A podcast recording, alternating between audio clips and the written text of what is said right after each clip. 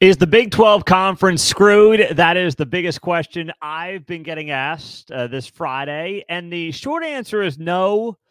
The long answer is a little more complicated. I'm Pete Mundo. Heartland College Sports is where you find us covering the Big 12 conference. We so appreciate you joining us and being a part of the show. If you're a Big 12 and if you're a college football or a college basketball fan, thanks for being here. Subscribe to the show on YouTube and the podcast. That way you never miss an episode. So, huge news on Friday that the SEC and the Big Ten are uniting and they're coming together to form this advisory group. And the question is, what does this mean for the Big 12 conference? Well, naturally, a lot of people are looking at this and saying, here we go. The SEC and the Big Ten are going to break off. They're going to form their own minor league, and everybody else is going to be left behind. I'm sitting here and I'm saying, not so fast. I don't buy that just yet. That the Big Ten and the SEC are going to hold all the cards to create some minor league football and basketball league that nobody else can be a part of.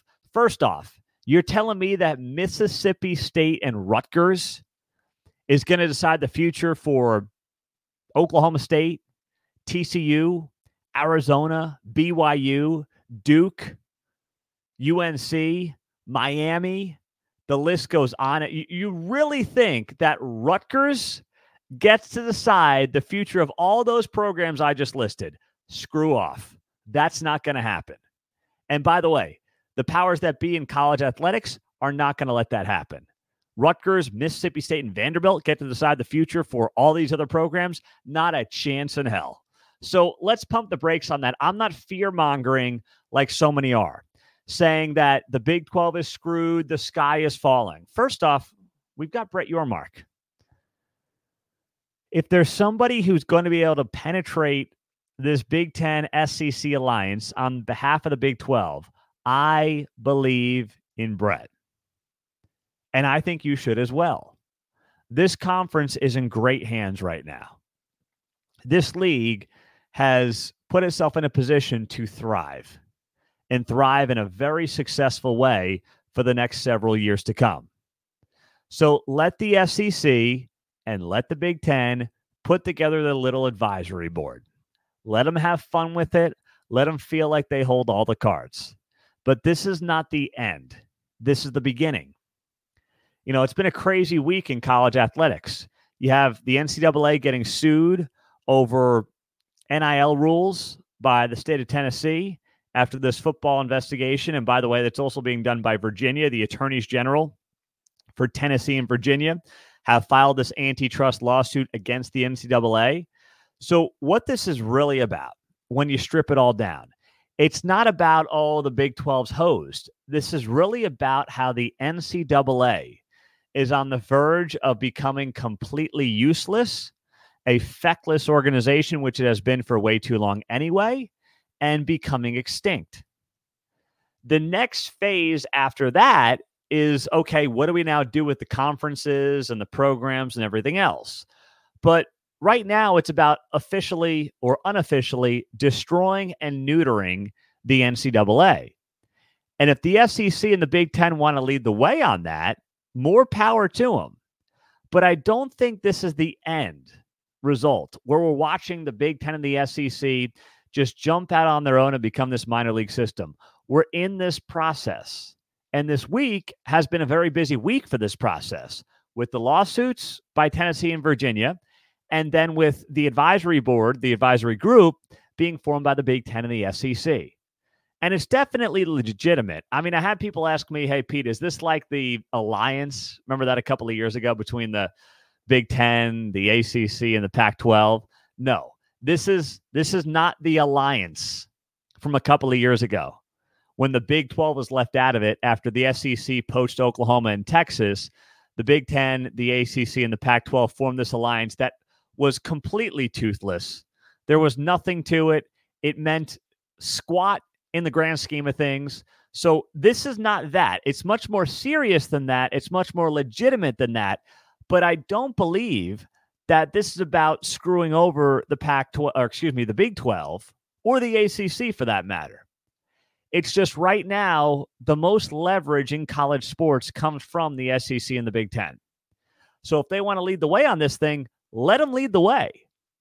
I'm okay with that. I'm not sitting here as a Big 12 fan or a guy who covers the Big 12 at Heartland College Sports and freaking out about it. I'm saying, let's see what they've got. Let them run the point on this. Let them officially destroy the NCAA once and for all. The NCAA is a joke. The NCAA is basically begging Congress to do its job and do something about NIL and everything else. And uh, that's because they let this drag on for too long. It's not the fault of Charlie Baker, who now runs the NCAA, who's the former governor of um, Massachusetts. This is not on him. He just stepped into this mess. So you know, he knows what he signed up for, but it's not his fault. It is the fault of many NCAA presidents and powers that be before Charlie Baker who allowed it to get to this point. And now we're living through it. And now we have to deal with it. And I don't think it's a bad thing because there's nothing the NCAA does well. The only thing the NCAA does well at this point in its existence is put on the NCAA tournament, which we really don't need the NCAA to do there's not a purpose for the NCAA outside of putting on the NCAA tournament. Their violations are worthless. Their sanctions are crap. They're inconsistent beyond all get out. Just ask Mike Boynton and Oklahoma State. They're a joke of an organization. They're a joke of an operation. So I say good riddance. And if the Big Ten and the SEC have to get together to basically destroy them once and for all, let them do their thing. I'm not going to shed a tear over it. But I'm also not going to come on here and go doom and gloom and say the Big 12's over, the Big 12's toast. I don't buy that for a second. Because on top of that, you have a conference led by a guy who's innovative in Brett Yormark, who's got an innovative group of guys around him who sees the future, who has incredible relationships in this sport, or really at the college level, at the pro level, with the television networks. The Big 12 is not going to be left behind in the short term in any meaningful way. Is there something five, ten years down the road that may be a problem for the conference? Sure, I can admit that's possible. But right now, nothing changes. The Big 12's in a great spot. It's in a healthy spot. It's in as good as a spot it's been in a very long time. And if you're a fan of a school not in the SEC or not in the Big Ten, don't freak out right now. If you're an ACC fan, don't, if you're a Miami fan, I know you guys want out, but don't freak out. If you're a Clemson fan, don't freak out.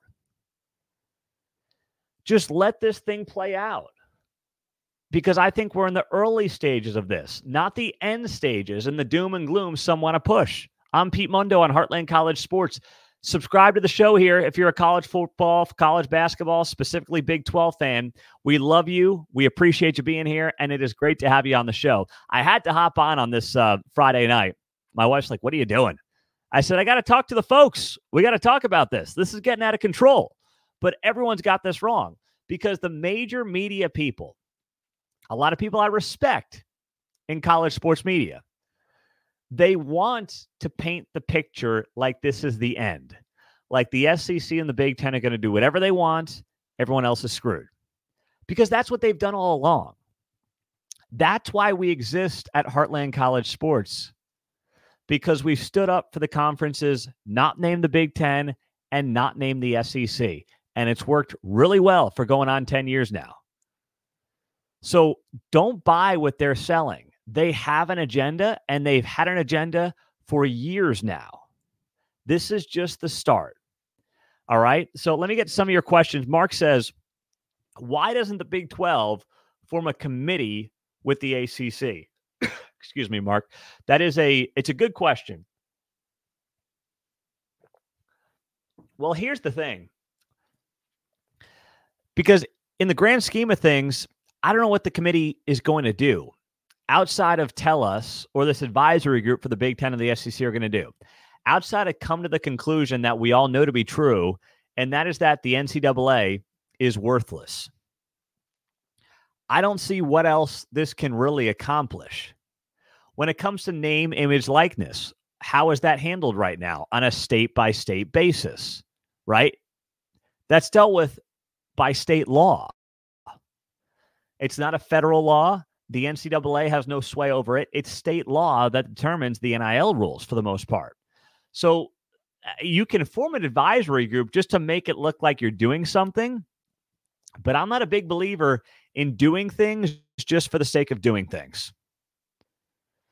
Pointing out, though, here, the two conferences have no more rights in creating an advisory committee than anybody else. Let's just create one more.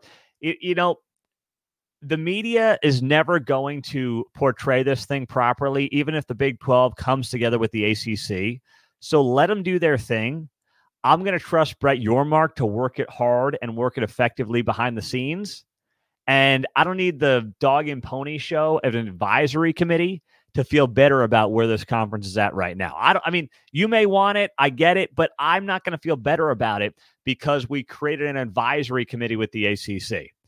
Uh, Tim says here on Facebook Live, unfortunately, it's looking more like it will be the top 30 to 40 schools who are going to be part of this.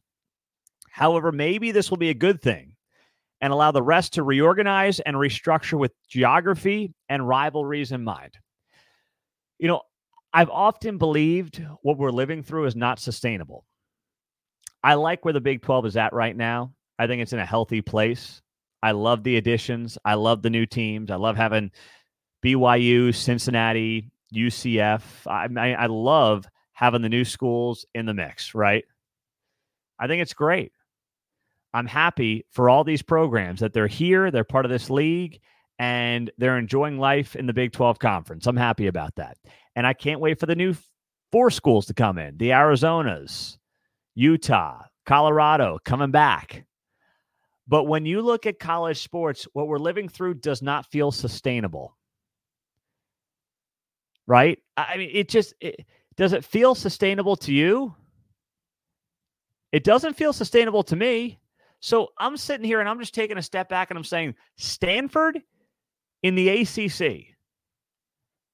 How does this make any sense? These programs are spending a fortune and will continue to spend a fortune on travel.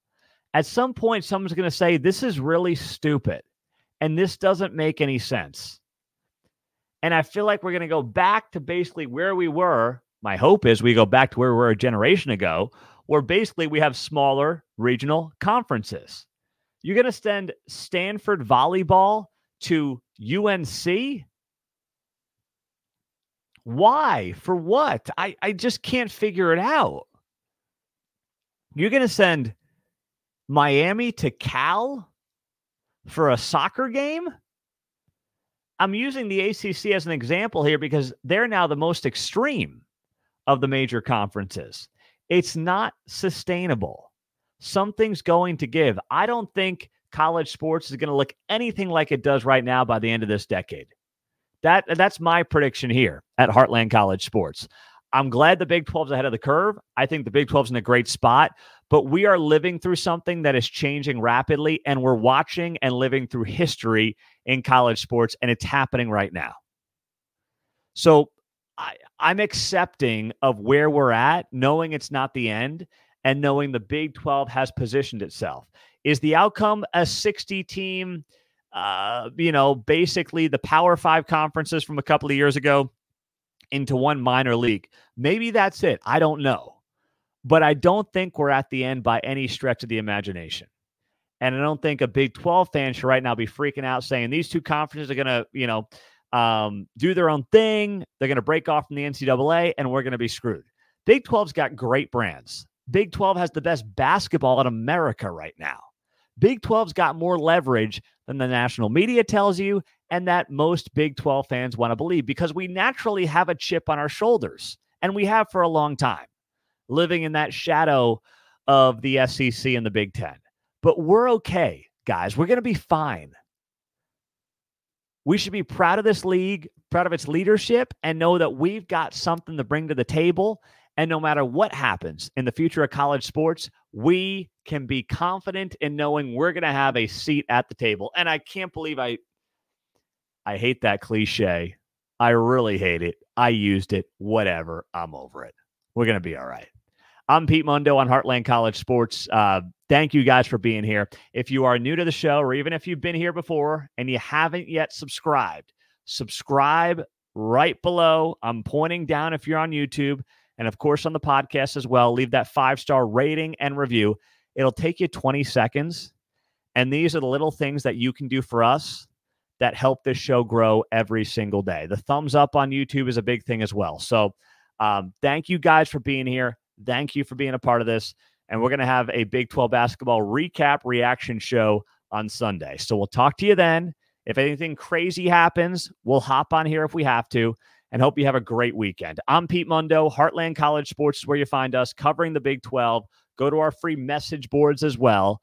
Um, those are on the website. And we'll talk to you soon. Have a great night and a great day. See you later.